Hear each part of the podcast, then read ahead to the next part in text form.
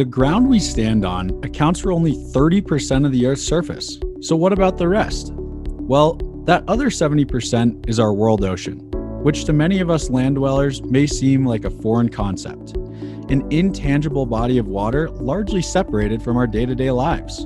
But in reality, the ocean is the one common link that connects us all. The food we eat, the air we breathe, the storms we ride, and the economies we build are all dependent on our world ocean. On this podcast, we will dive into emerging markets, innovative technology, and conservation efforts to shed light on the ocean, the other 70%, that enables us to have a footprint, a home, and a life on Earth. The other 70% is brought to you by Nortek. As ocean enthusiasts, researchers, and technologists, we are on a mission to make an impact through innovation, exploration, and activism above and below the surface. Help keep us exploring by subscribing on your podcast platform of choice. Hello to everyone out there listening, and welcome back to this week's episode of The Other 70%. I'm your host, Nevin DeParlo, and today we will be hearing from the man behind Kelly Slater's Perfect Wave, CTO of KS Waveco, Adam Fincham. When world champion surfer Kelly Slater dreamed up the idea of creating the perfect wave in a man made pool, the passion project led him to Fincham, a professor at the University of Southern California. While Fincham was not an avid surfer, and in fact had never heard of Kelly Slater at the time, years of research in turbulence and fluid dynamics prepared Fincham to take on the engineering feat of a lifetime. Nearly a decade after Slater's initial proposition, the perfect wave was born into existence at the so called Surf Ranch in Lemoore, California.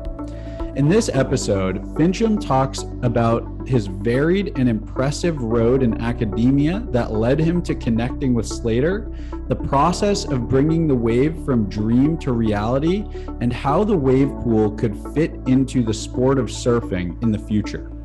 Without further ado, let's dive into today's episode with Adam. Well, Adam, welcome to the other 70%. It's great to have you on. Well, you know, thanks thanks for having me, uh, Nevin, and uh, it's a uh, yeah pleasure to be here. So um, yeah, it's probably going to be a lot of fun. We're we're looking forward to it, and this will be a good time. Um, I guess to start things off, Adam, I just want to get a little bit of background on you and how you ultimately ended up getting involved in in wave pool design. Um, was surfing always a part of your life, or was it something that just sort of came into your life later on from a, a more technological standpoint and opportunity to develop something pretty cool with with uh, with the wave pool side of things yeah that's an interesting uh, aspect there um, i never really surfed um, on a surfboard uh, until college uh, when i came to california um, but prior to that I had been quite an avid skateboarder. So I was interested in board sports, I could say. You know, it was interesting to me. You know, maybe maybe looked at some surfer magazines back in the day because they used to be a crossover between surfing and skateboarding back in the 70s. It was sort of a um, kind of went together. Uh, back in Jamaica, we didn't really have any active surfing. There were some waves in some little areas, and there's a small little group of people who might have gone out and surfed every now and again. But uh, definitely um, through skateboarding, I was interested in surfing. Coming to California, it was a big thing. You know, surfing was all around. And uh, some point in college there, I, uh, I got a board from somebody and a, a wetsuit because it's kind of cold and gave, a, gave it a go a few times. Uh, went out with uh, one of my colleagues, uh, Geoffrey Spedding. And yeah, he took me out a few times in Malibu. And you know, I, I, was I was naturally okay at it because I knew how to balance on the board and, you know, I was kind of young and sufficiently athletic to, a good swimmer. I've always been a very strong swimmer, grew up in the ocean in boats and stuff. So I was uh, interested in it, um, but it never was something where I would have ever called myself a surfer. Certainly not. You know, a surfer is someone who gets up at five in the morning and goes out every day when they sweat. that was not me. You know, I'd be what do you call it? The the weekend surfer occasionally go out, you know, every now and the again. Weekend, the weekend warrior. Yeah, yeah, it would just be like that. There you go. No, that's great. I mean, I think everyone who has an affinity for the water sort of has different stories of how they they first got in. So I think I think that's interesting. I mean, personally, um, you know, I, I, grew up in Vermont. I was a skateboarder, snowboarder, and ultimately got into surfing and kiteboarding and, and everything as well. And so it's it's funny how all those board sports worlds collide. And then for you, it really collided, I guess, because in college you were also what were you studying at the time? And you you were I was in uh, aerospace engineering department. Okay. So mainly working on turbulent flows, uh, turbulent boundary layers, then later on, uh, so a lot of that was wind tunnel work in the beginning. Yeah. In the beginning, it was uh, you know hot wire probes inside of wind tunnels and things like that. A little bit of um, computing work back in the day. In fact, when I was uh, 1985, uh, we were still using reel-to-reel tapes on uh, PDP 1155 computers. You know, that you program without a keyboard. You had all these buttons and you had to know which order to press them to boot the machine and and load your program off of giant, uh, you know, I don't know, 12 inch diameter tapes. So it was a lot of uh, exposure to computing and automation and data acquisition, mm. uh, which was mainly when I moved from wind tunnels into uh, water. Uh, we had a, a, water channel at the university there, and uh, so the water channel was akin to a wind tunnel. It was a recirculating channel. Uh, and uh, we also had the ability in the test section to add a towing device. So you could have a, a towing object also in a background flow. And it was a low turbulence facility, again, looking at boundary layers, turbulence, and things like that. Um, and uh, what, uh, so I guess to, to backtrack, you know, you, you were growing up in Jamaica, you were skateboarding, you came to, to California for, for school, you're, you're sort of studying aerospace engineering and, and started to surf a little bit. You transitioned into, I guess, the, uh, the water based uh, yeah. physics portion of, of your studies. And where, where did it sort of go from there? I mean, like, yeah. in terms of how it then transitioned from you were studying aerospace engineering, you started to work in more of a, a, a, a hydrodynamics space. Right, right. Where it did still, it sort of go from there? What was the next part of the transition? It was still on turbulence at that point.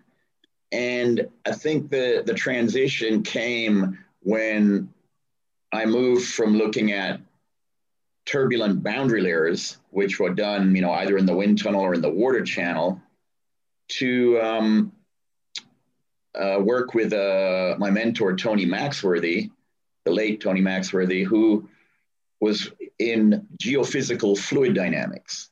So he was sort of more into stratified and rotating flows that mimic the ocean and the atmosphere or other planetary flows.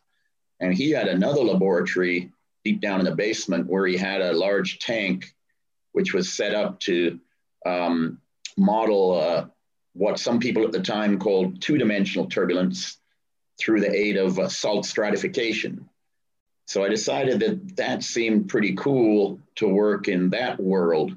And in what we called the GFD lab back then, we had uh, other students and postdocs working on, you know, we had a rotating tank, we had other, we had several rotating tanks that, you know, you get the Coriolis force. So now you're really simulating vortices that you might find in the ocean and the atmosphere. And uh, we had um, several projects going on there. And it was an interesting group of uh, people who worked there that uh, kind of stimulated my interest more in rather than working on uh, just on turbulence for, for engineering applications. It seemed was more interesting to work on uh, turbulence as it related to the to nature and the geophysical environment uh, that mm-hmm. we hmm. live in. And so that was sort of a transition there from uh, more engineering applications to more um, what I call natural applications of understanding the, the planet, planetary flows. So I guess time frame wise, that's when, when was that that you sort of started? Well, that would have been in 1990 when I made that transition. Yeah. Okay. And then so since then, I mean, obviously it then took a, a, number of years before you got involved on the the wave pool side of things. And yeah, I was still oh. not doing wave pool because then I spent about four or five years doing that for my PhD, which was in 94. Yeah. So, and at that point, I still had not been exposed in any significant way. I'd taken wave theory in graduate school, but never really done any experimental work. A small little project on a technique using, um, uh, it was a visualization technique, a sort of shadowgraphy technique to, to measure wave crests that one of my colleagues was working on. I was exposed briefly to that, but the experiments were done at another university and we were more analyzing the data. So I still wasn't, you know, having my hands wet with waves right. at that point. And so then it was only when I went after my PhD to to uh, work in France, where I stayed for about 10 years in Grenoble at the, the Grand Plaque Tournant Coriolis, which was a big, the largest rotating tank in the world again, pursuing this stratified and rotating flows where the stratification, which we use salt for, sort of mimics uh, the change in you know temperature and pressure of the ocean as you go down or the atmosphere as you go up. So you get this two-dimensionalization of all of the flows where they're they're flat. You know, the, the vortices are sort of like pancakes. We call them pancake vortices as a terminology. And so it was interesting to work in this Coriolis tank where largest one in the world. You could do the more you could get closer with the physics to the reality of the ocean and the atmosphere. So it made sense. And uh, it was during that time, uh, between 94 and 2000 and so, when uh, was exposed through this program of the European Union called Hydralab. So Hydralab was a program where each country in Europe might have several, you know, this is when Europe was all coming together. And, uh, and I remember when I went there, I was paid in francs and then later got paid in euros. So it was through the transition. And uh, the program was designed for s- specific hydromechanical, large scale hydromechanical infrastructure, like the large rotating tank that I was working on. And the Coriolis tank is quite impressive. You know, it's about uh, 13, 14 meters in diameter and uh, weighs, uh, you know, several hundred tons, you know, kind of thing. It's, it's a, a serious thing and it rotates, can make a full rev- revolution in about 20 seconds quite easily. And uh, anyway, the, the point there was that we were part of this Hydralab program that we got into. The Hydralab program allowed us to share resources. So if, for example, a researcher in Italy wanted to come and use this large rotating tank, he'd be paid by the European Union to sponsor the travel and the fees and so on, because in Italy, they didn't have one of these tanks. But maybe in Italy or Spain or somewhere else, they have a wave flume that we don't have. And if we, some researchers from France, wanted to go to that country and use their large wave flume, uh, they would be paid. So it's sort of an exchange program that was sort of meant to uh, build collaboration on the science. You generally needed three partners for a project. And we used to joke that the bigger the triangle, the bigger the money. So you kind of wanted to have a guy from Portugal working with a guy in Estonia with another guy in, in Athens. That would be a pretty big triangle in Europe. And kind of bring all those people together was considered a good thing versus working with your next door neighbor wasn't considered to be as inviting for what the union wanted. They wanted to encourage uh, people to mix uh, throughout the whole, all of Europe. But the, the point of this is that that program involved uh, most of the countries had large wave flumes. So being part of the program um, and developing some of the instrumentation for the program, because by then I was a, a specialist in um, what we call DPIV, digital particle imaging velocimetry which is uh, used to be called PIV, particle imaging velocimetry, but it's a way of getting a full field uh, two component velocity data by seeding the flow with uh, air water with little particles and then firing laser sheets through and capturing sequential images and correlating them spatially to obtain the full velocity field over a plane. Um, and nowadays, uh, through a volume, you know, we have 3D PIV now uh, with three components in, in a volume, uh, which I also developed a technique for. But uh, back then, it was uh, a big thing. So I would try to implement, for example, in the large uh, LIM wave flume in Barcelona, these laser imaging techniques to improve the capabilities of these giant um, hydraulic machines. And this was sort of considered necessary at the time because everyone was saying, well, the computer is going to take over. We don't need to build any more big wave tanks. we can do everything on the computer. And there was some thought, my thought was, well, why don't we modernize the measurement capabilities within the large tanks? That way, they'd be more useful and provide data more akin to the type of data you get from a computer model, allowing more synergy between the two methods. Hmm. That, that, was my exposure to. So wave. that was when the wave, the wave exposure first began. So this gets your feet wet with with with wave pools. You've had a really long road of academic academic research and and uh, then you know postdoc research that has sort of ultimately evolved into the marine space. And then i guess at the same time you know this is started starting to probably approach like the mid 2000s 2010 yeah. and you know kelly slater who to those of you who don't know is you know the the most dominant competitive surfer probably just the best surfer uh, ever to live. Um, and kelly's won probably yeah he's won probably what like 10 world titles at yeah, that point. 11 world titles. Now, yeah, now time. he's got 11. And and so at this point, when Adam still doesn't know who he is, he's I guess probably you know eight, nine, ten deep at that point, and yeah, he's on he the world seven deep. He was about seven or eight at that time. Yeah, okay. So so he uh he is you know the most dominant surfer out there. He has obviously done well for himself, and he's he's he's on the World Surf League or the WSL Tour, which is sort of the championship level tour equivalent to like the PGA Tour if you're if you're familiar with golfing. World all the best surfers traveling around the world, and um, you know, in general, just to give people some context.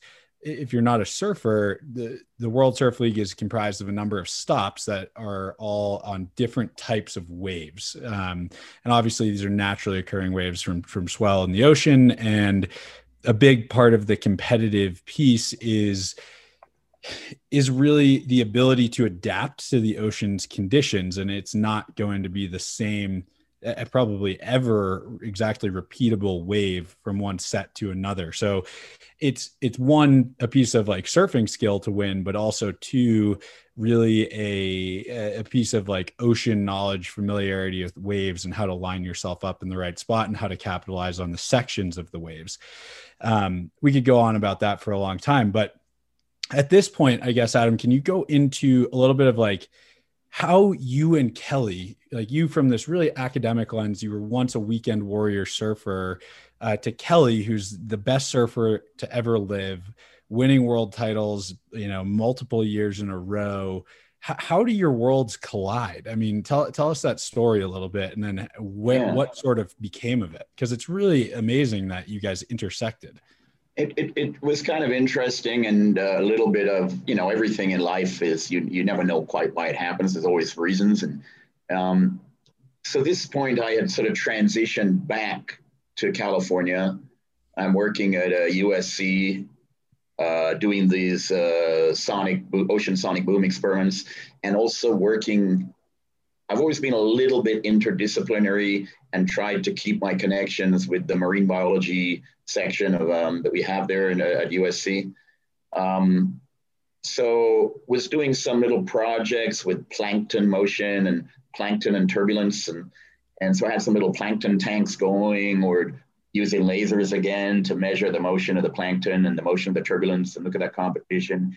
And so would be regularly talking with uh, my um, marine biology and oceanography colleagues that we had uh, there.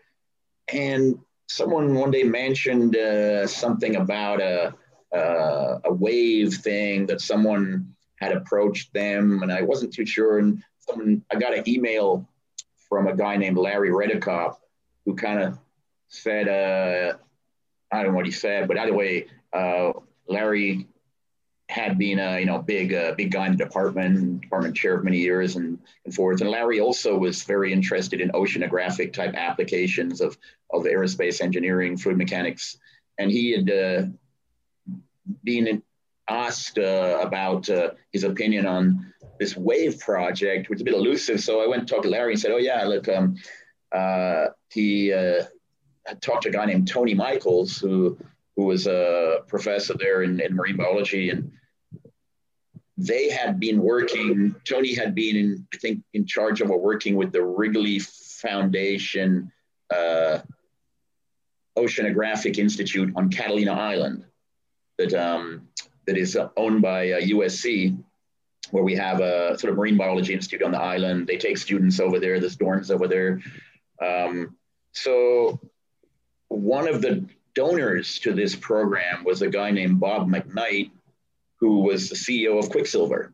At the time, Kelly was sponsored by Quiksilver. So that was his main sponsor. And uh, so, and this was before the WSL. Back then it was called the ASP.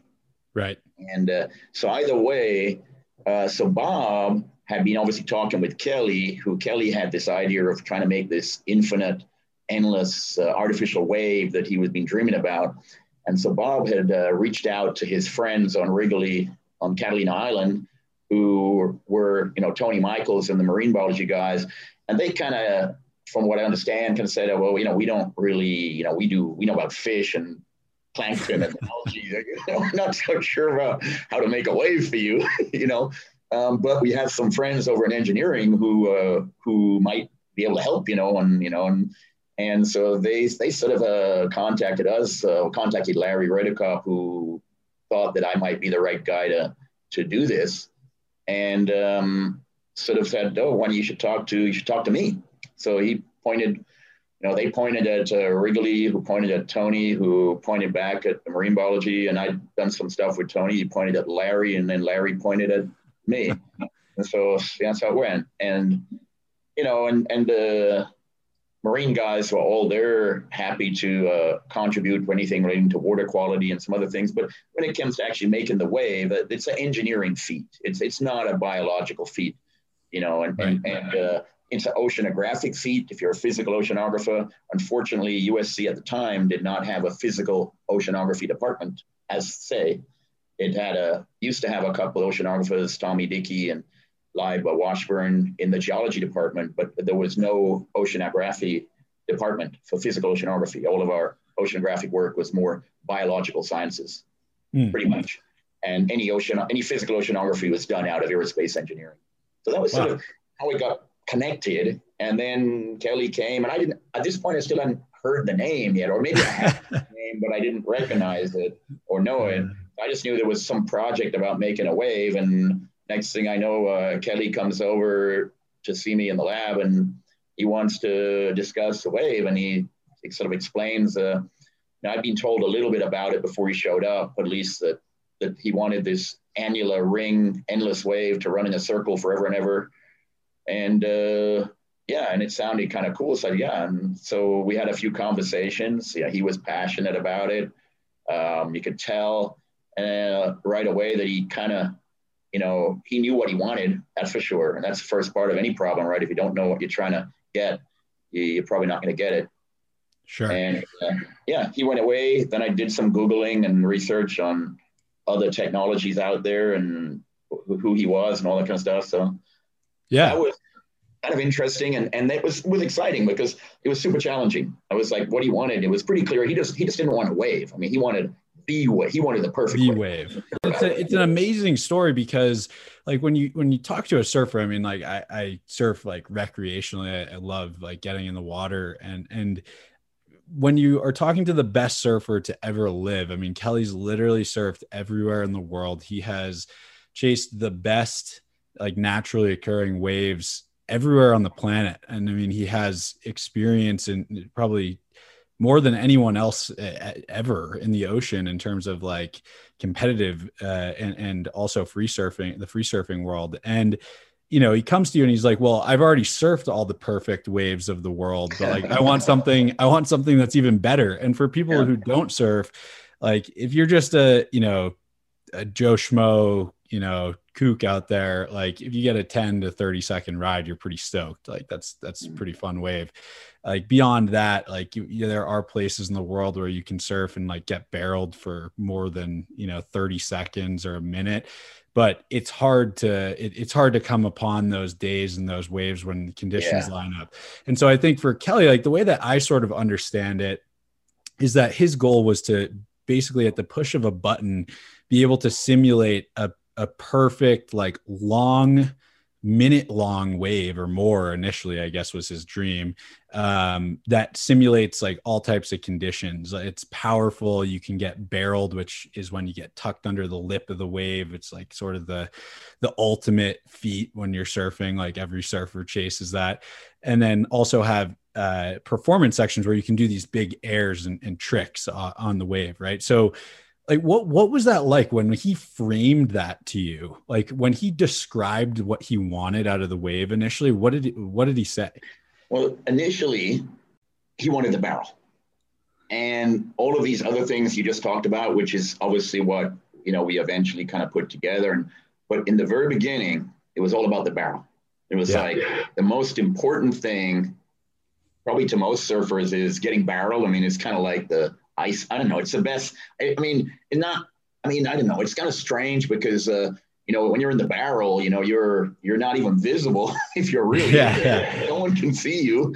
Judges don't know what's going on. You know, but but the point is, getting barrel is is sort of the ultimate experience in surfing, and and he wanted a wave.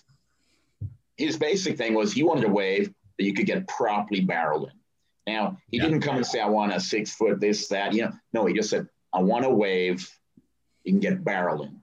So I looked at him and okay, I got to make a wave that this guy can fit inside the barrel. that was kind of it. And he wanted it to be endless, not a minute long. He wanted it to be infinitely long. So this would wave in his mind was in this donut shaped tank, and the wave would just keep going around the donut forever and ever and ever until you got too tired to, to surf it anymore. So that was sort of the very beginning, and that's that was what the the whole energy was. Let's make the barrel. Now there was talk about some other things, but that was secondary because people already had artificial waves, you know, like at Disneyland and so on, that, that were existing, you know, and but they didn't barrel, but they you could still ride them, you know. So yeah. consider that that wouldn't be too hard, but to make a barrel, and the barrel had to be of the correct shape, size, thickness of the lip that's throwing over, and the slope and curvature of the surface had to be such that it was surfable. You know, it had to be this particularities about the barrel that make it possible to to get inside the tube and and to to find an edge and hold in there.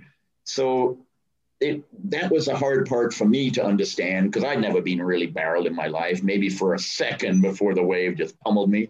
Yeah. And, you know, so I didn't really know what it was like to actually ride a barrel. Everyone's you know? been there. Yeah. yeah. I had to learn what that meant and what he really wanted. And and that was a bit of a back and forth to to kind of comprehend what he was really looking for. Yeah. Okay, cool. I mean, that's it's it's really interesting to see how it ultimately developed and I'm sure there was many different designs and iterations obviously that that followed. I mean, it's just it's cool to to hear his the the initial idea and how it was communicated to you from the best surfer to ever live and still one of the best surfers in the world um you know in his pursuit to literally just at the push of a button, basically like in his backyard, have the ability to ride a, a perfect wave. Like even though he has, you know, ridden perfect waves all around the world his whole life. So I think that's that's amazing. And so from there, right, he you guys kind of kick off this partnership. He frames the idea. It's this huge idea. You're like excited about it. It's a huge challenge. You don't even know if it's probably that doable at this point. I would assume That's it's right. like, is this even possible? Yeah. Um, what what happens next? Like where do you what well then i reach out the... to my network. I bring in all the smart guys i know from academia who know much more about waves than me and I put them all in a room together with kelly. And yeah. then we just go over it. Kelly stands up there on the whiteboard explains to the whole group of smart people hey, this is kind of what he wants, and and I chime in and say, yeah, this is what we thought about, and uh, I've done some little research. I have some ideas that maybe we could do it like this, and uh, we all talk it over, and you know, and even in the room, uh, there was not a full agreement that it was uh, actually possible. There, there, were, at least by the methods that we had proposed, there were some skeptical that maybe the wave would not be properly surfable because of a sort of translation of the coordinate system to what we were theorizing, you know, versus what would be in reality in the ocean. In other words, there was questions about would this quotes artificial wave actually mimic correctly a real wave in the ocean, or would it be something totally different, which may hmm. be or may not be better or worse? But so that was sort of a, a little bit of a thing there, just to convince ourselves that yeah, this would mimic exactly the type of wave that occurs in the ocean in the most perfect conditions. We have to be sure of that. Otherwise, you could develop a wave that might look like it's the correct thing, but wouldn't actually be surfable. Right. From the time that you meet Kelly and you get this round table in the room with the, the other scientists, your colleagues, your network, and Kelly, um, how many years is it then to the first surfable prototype? Oh, wow. So that would have been when we met Kelly 2006. By 2007, I'm sure we had the roundtable. Um, and uh, I'd have to look back at the dates, might have even been the same year. The roundtable, from the first meeting to the roundtable, was probably just a few months to do some little background research and maybe just kind of get some ideas going. I think we ran some tests in a, a water channel just to kind of see if our ideas were, were valid. And then, uh, yeah, so let's say 2000 and let's call it 2007 to where we're really kicking off. You know, we've kind of got an idea. We're going to start. We're going to start work on this. Okay yeah. And yeah. would have to get some money from some of his partners or something to give to the university to kind of say, hey, guys, can you uh, can you put some time into this? So 2007, we kick it off.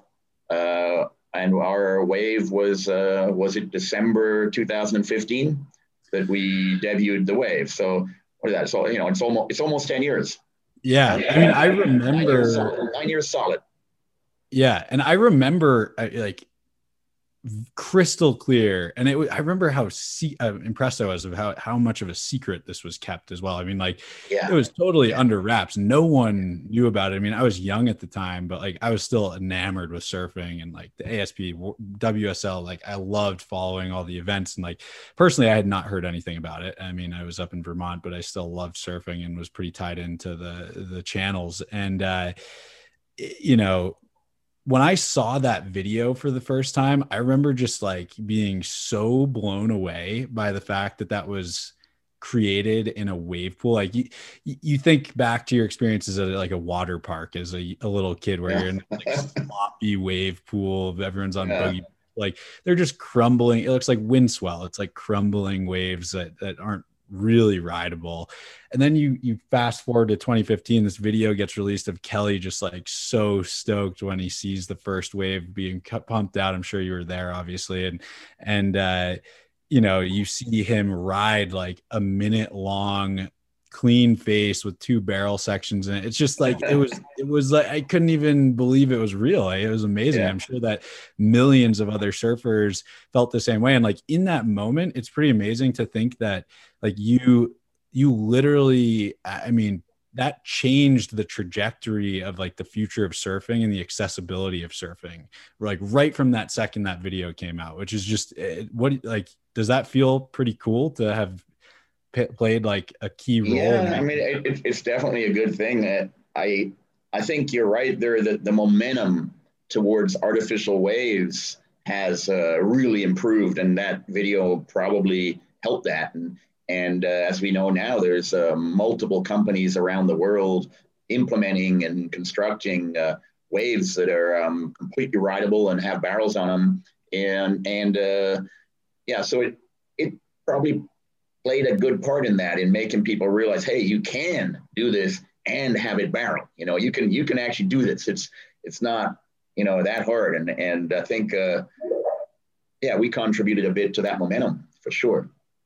Definitely. I mean, I remember thinking immediately, I was like, this is going to change the game. Like it doesn't, it, it does not replace surfing in the ocean by any means or competing in the ocean because the, the, whole other element that I personally enjoy, and, and I know that professional surfers definitely enjoy is having the ability to, you know, compete in, um, changing conditions because that's a huge piece of the competitive landscape mm-hmm. landscape.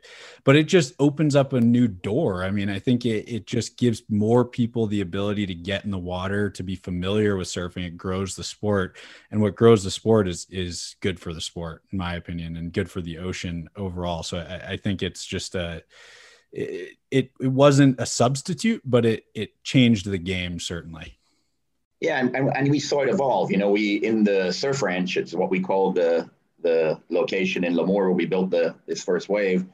Um, we built it. We proved that it would work as a prototype. We tore it apart. We rebuilt the reef, make it different, make it barrel differently.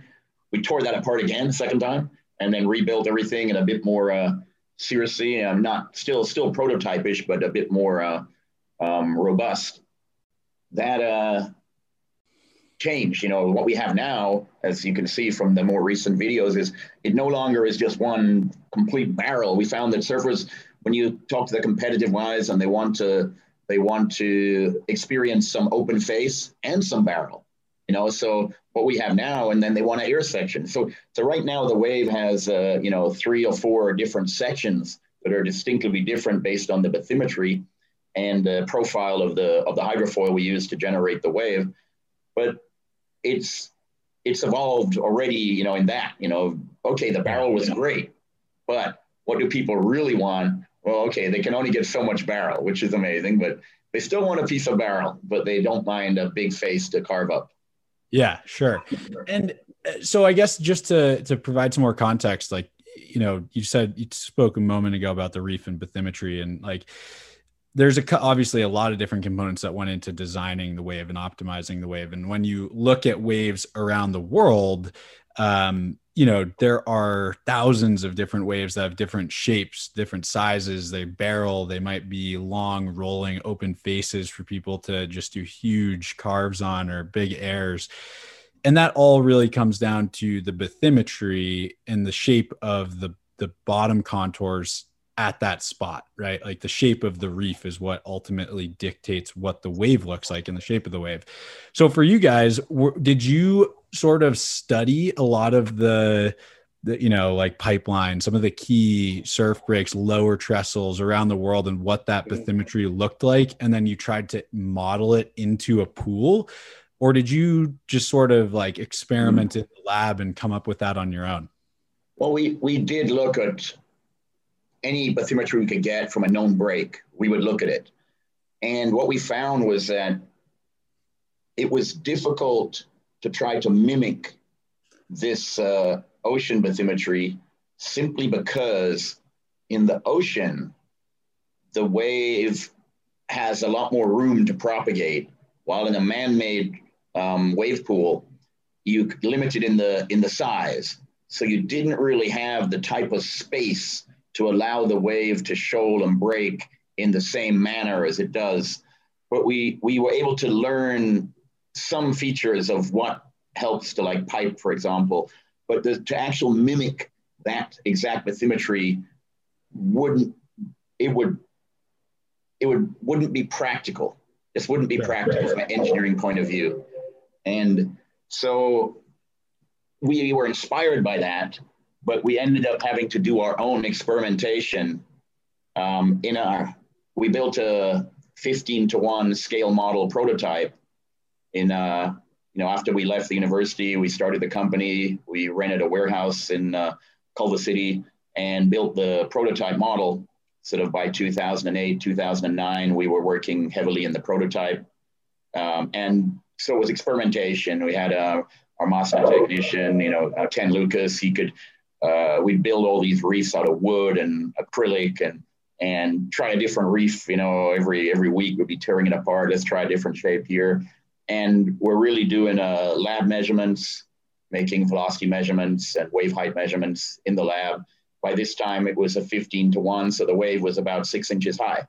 So uh, we were you know making six inch waves that we thought we could scale to the to the full size, and um, that was a bit of um, of the fun time, you know, the real lab research, and then later we started to bring in the computing and started to do uh, some computational fluid mechanics uh, to simulate other aspects that we couldn't quite get from the lab measurements. But we were we were then making a consistent, very good six-inch wave in the lab that we believe we could scale. Now we had to convince uh, our partners in the company and other people, investors, that what that our little six-inch wave would work if you made it at six feet, you know, and, and that was kind of the, the leap of faith that they had enough confidence in us that they were willing to finance the building of the prototype, which, you know, you, you, it's a big machine and it's expensive and it's, you know, millions of dollars. So that was a, that was a big, big moment when we started construction there in 2013. Yeah.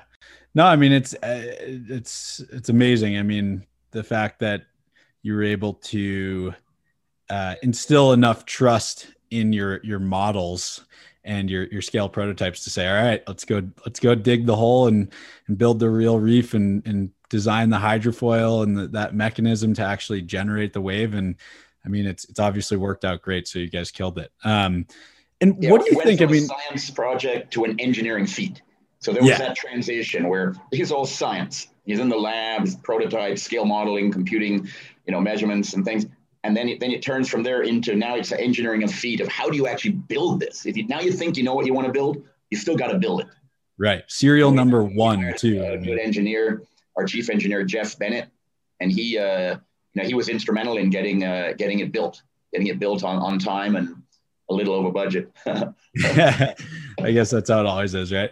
You couldn't assume serial number one was going to be under budget. Um and so like from your perspective i mean being so deeply involved on the technical side with the the experimentation ultimately the build the implementation seeing that first wave get ridden in 2015 all the way through to actually hosting a wsl event at at the ranch which was really cool. I mean that, that was awesome. I know that that'll probably be a, a thing in the future as well when when we yeah they're they're going to have another wsl event this year. Great. Yeah. And so like where do you think from your perspective um maybe not directly involved with the, the the WSL tour, but like in general for the future of surfing, what what do you think wave pools are, are gonna look like down the line, and and how does that influence both recreational surfing and also you know the world tour and like the highest level of competitive surfing, whether it be um, you know on the WSL or in the Olympics? Yeah, well, Nevin, that's a good question there because I think everybody would love to know the answer. Everyone in the industry, you know, I mean, that's kind of the, the thing. So there's two two paths here that that I think both paths have to be occupied. One is a, it's a fun thing to do. A lot of people would love to try surfing. They don't live near the ocean, for example, or they're just afraid of sharks, or for a variety of reasons and here you have the possibility to stoke out, you know, thousands of people if you can build a wave pool which has sufficient throughput. It's sort of like your imagine a Waikiki, you know, where you have you know hundreds of surfers just out there on soft tops banging into each other, and they're all having headlines, right? So there's a whole avenue for that, which is that's great, you know, and that's that's going to be a big part of this is is providing that experience to a large number of people. Um, now, there are surfers who say that's not good because now these amateurs, artificial wave guys, are now going to want to go in the ocean and fill up the lineup. And they, they, so there's a whole group of people who don't like it for that reason. But then the counter argument is, well, no, they're going to be in these artificial ones, so there will be less people in the lineup. So, you know, either way you go. But if you grow the sport, ultimately, these guys are going to want to have a go in the real ocean. Yeah. They will. Yeah. So you're, you are growing the sport, you're increasing the number of surfers, and it will have an effect on the lineup. Now, uh, but if you have enough of these, there'll be enough of them to, you know, so so that there's that aspect, and then there's a part of a competition wave, a real barreling wave, which is too heavy, too dangerous for an amateur. So you don't have the same kind of throughput. And you know, you're going to have a accomplished surfers who all want to give it a go, but it's difficult to do that um, for a large number of people at the same time. So I think the the holy grail is going to be providing both of those experiences in the same wave pool environment where you can actually host a competition, but at the same time, on the day after, you could stoke out a thousand people on soft tops in that same pool. Right. So that's the thing. And I'm guessing that the reason for that from a business perspective, right, an investor perspective is that is it true to assume that the cost per wave is significantly higher when you're going for like a high performance barreling wave versus pushing out like a higher volume of a you know a small like waist high just rolling you know peeling left that everyone can go out and get on on a soft top yes so well from an energy point of view that is true so completely uh, clear that if you're just worried about the energy um, you know, it's it's uh, related probably to the cube of the wave height and got other parameters in there, but the energy is is going up with the wave height, and and but then the energy use per wave is not really your biggest problem. Sure, it's nice to have a more energy efficient system, and but usually the reason is that the infrastructure, the capital investment to put in a mechani- mechanical or whatever type of system it is that is capable of producing a wave of that size and power is uh, much more expensive than the mechanism you might need to implement just to create a smaller kind of whitewatery uh, three foot surfable but not barreling wave. So your initial investment is a lot higher if you're trying to design a, a system that can build that can create um, these large waves. So that's a bit of a hurdle there. And if you start getting much bigger than the largest ones out there, the costs can get high very quickly. Yeah. And so from your perspective then, I mean you you're obviously implementing the the technology. Um are you do you see a, a commercially viable path where you know higher level wave pools. I know people are already really like almost franchising them in certain parts of the world, like where com- there's a commercially viable wave pool that's that's you know quickly profitable from time of build to uh, you know cost per wave to however much someone's going to realistically pay to actually go and surf it. Absolutely, absolutely. I mean, it, it's proven out there. Um, it, it's it's there and uh, time will tell how long these pools remain in business, uh, what the demand is, how many more are built. But I think uh, all of the players in the industry are now kind of honing in on the sort of sweet spot of commercial viability. And uh, that's going to develop. The models, uh, you know, there's, there's a lot to be said about the organization of the surfers. You know, how do you you know, how do you sort of uh, uh, do this in a safe manner? And, and uh, how can you get the most surfing experiences out of whatever waves you have? Um, but I, I think it's, you know, it's a little bit different from, it's not going to be, I don't think it's going to be like a ski resort where you buy a ticket for the day. It's not. It's going to have to be an hourly kind of experience it, to, to bring the price to that level for sort of the, the general population. Um, Right, which makes sense. I mean, that's what that, that's what mo- you know. Most surfers, you want to get a session in. You know, you're yeah, you're you get a session an, an, hour, two hours, even like going to a skate park. I mean, that's what it that's what it yeah. So, um, no, I think that's great, and it's cool to see that the technology is becoming more scalable. And so, is that what is that is that what's next on the plate for Waveco or for for KS Waveco? I guess it's now called Waveco, right? Yeah, it's uh, it's uh, WSL Waveco, I think his official name, but we still keep the name Kelly Slater Wave Company. Yep. And uh, yeah, so we're a current project um, in Palm Springs. Um, you know, that's going forward. Uh, it will be similar but different to what we have in Lemoore. And um, I think uh, from that point of view, the technology is rudimentarily the same um, with obviously improvements and, and things. But I think uh, if you look a little bit further down the road, um, especially if the market evolves, I think we'll probably have to be a bit more creative about addressing the broader market, you know, needs, and uh, probably um, introduce a, a new technology to to satisfy that demand.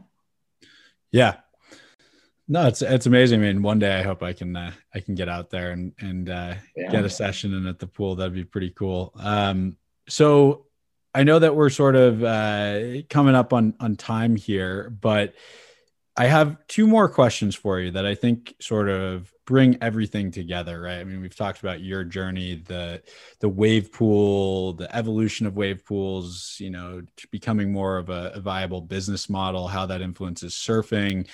And I think that that's really one of the more interesting things here is like on this podcast, our goal is making the ocean more relevant in many ways to the general public, right? I mean, bringing mm-hmm. some light to, to technology and, and initiatives that are uh, shaping the future of our, of our lives. And we all do depend on the ocean. So my first question, sort of less related to the wave pool specifically is, you know, what do you see from your point of view as, as like, why it's so important that we focus on the ocean and, and conservation and bringing light to technology that's like you know enabling us to preserve it.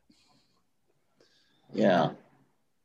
Yeah well i mean it's, it's pretty clear. I, I, I like your you know your concept. The 70% is i mean it's a great kind of name you know and and um, most of us interact with the coastal ocean you know there you know some of us go out on boats but I think the the generally the majority of the population is happy to be on the seashore.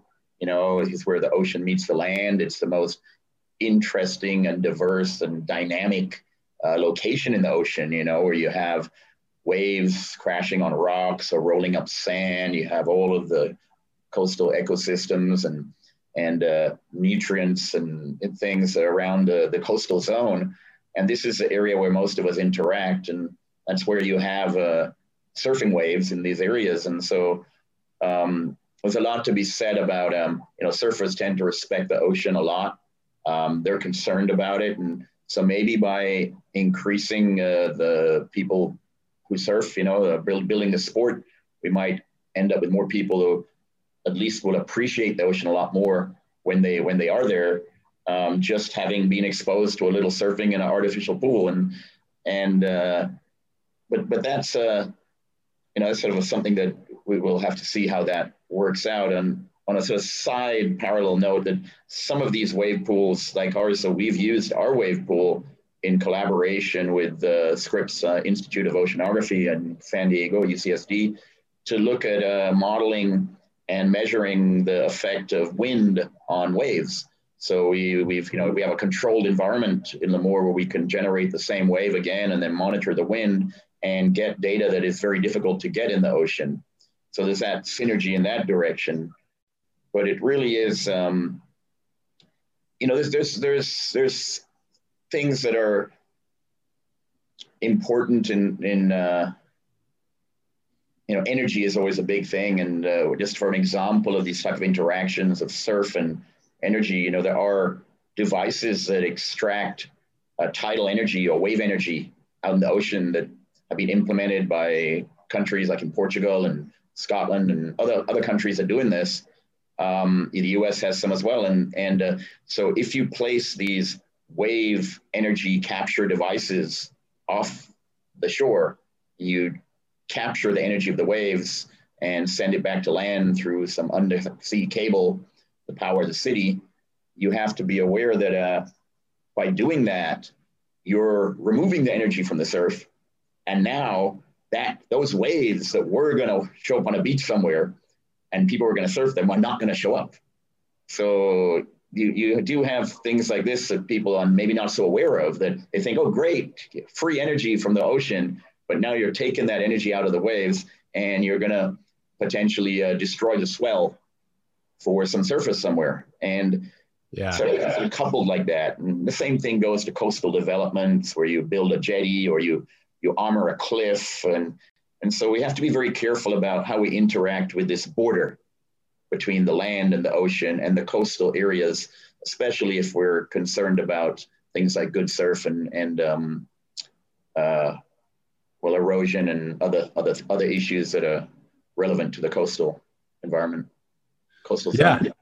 I, I mean, I think you you answered my question, and then you also answered my next question without me asking it. So that that's uh, that was great. I mean, I've never I actually haven't heard it framed in that same way. Um, you know, in terms of the boundaries and the intersections of the different technology that that is really becoming more prevalent with regard to like renewable energy and then how that impacts our coastlines and recreational sports. So uh, I think that's great. And you know, I think that the most the most relatable thing that you said uh, in that in that description was and, and i guess to, to backtrack for a second a lot of people look at the ocean what just like with this documentary that just came out called seaspiracy and then ocean and pollution and overfishing everyone thinks about those issues, right? In, in terms of how do we create technology that's going to eliminate pollution in the ocean or mm-hmm. stop overfishing, right? But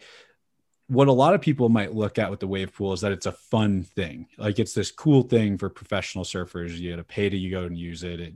It grows a sport. But what I think a lot of people don't necessarily think about right away is that the technology that you're developing and other companies are developing with wave pools to grow the sport ultimately will lead to preserving our ocean because of the exact point you made where no matter what your political views are or your thoughts are on um, you know climate change or, or any other you know naturally occurring effects if you are a surfer if your your livelihood uh, or recreation happiness relies on the ocean to any capacity you're going to want to preserve it and save it. And you you immediately have a, a relationship there that runs pretty deep. And so I think that what's cool is that you're not only progressing a sport with wave pools and making a sport more accessible, but in turn, you're creating a community of people who actually care about the ocean and care about preserving it and will ultimately um, you know improve the the accessibility and demand for technology that's gonna take plastic out of the ocean or um, you know try and stop overfishing and and allow us to continue to do what we love and live live on the planet. So i think i think that's sort of the double-edged sword here that a lot of people might not recognize at first that you framed very well. So i, I personally relate to that a lot. Yeah. And that's part of the effort behind the wsl pure program um, which is a you know, has one of the initiatives is the plastics and, and so on.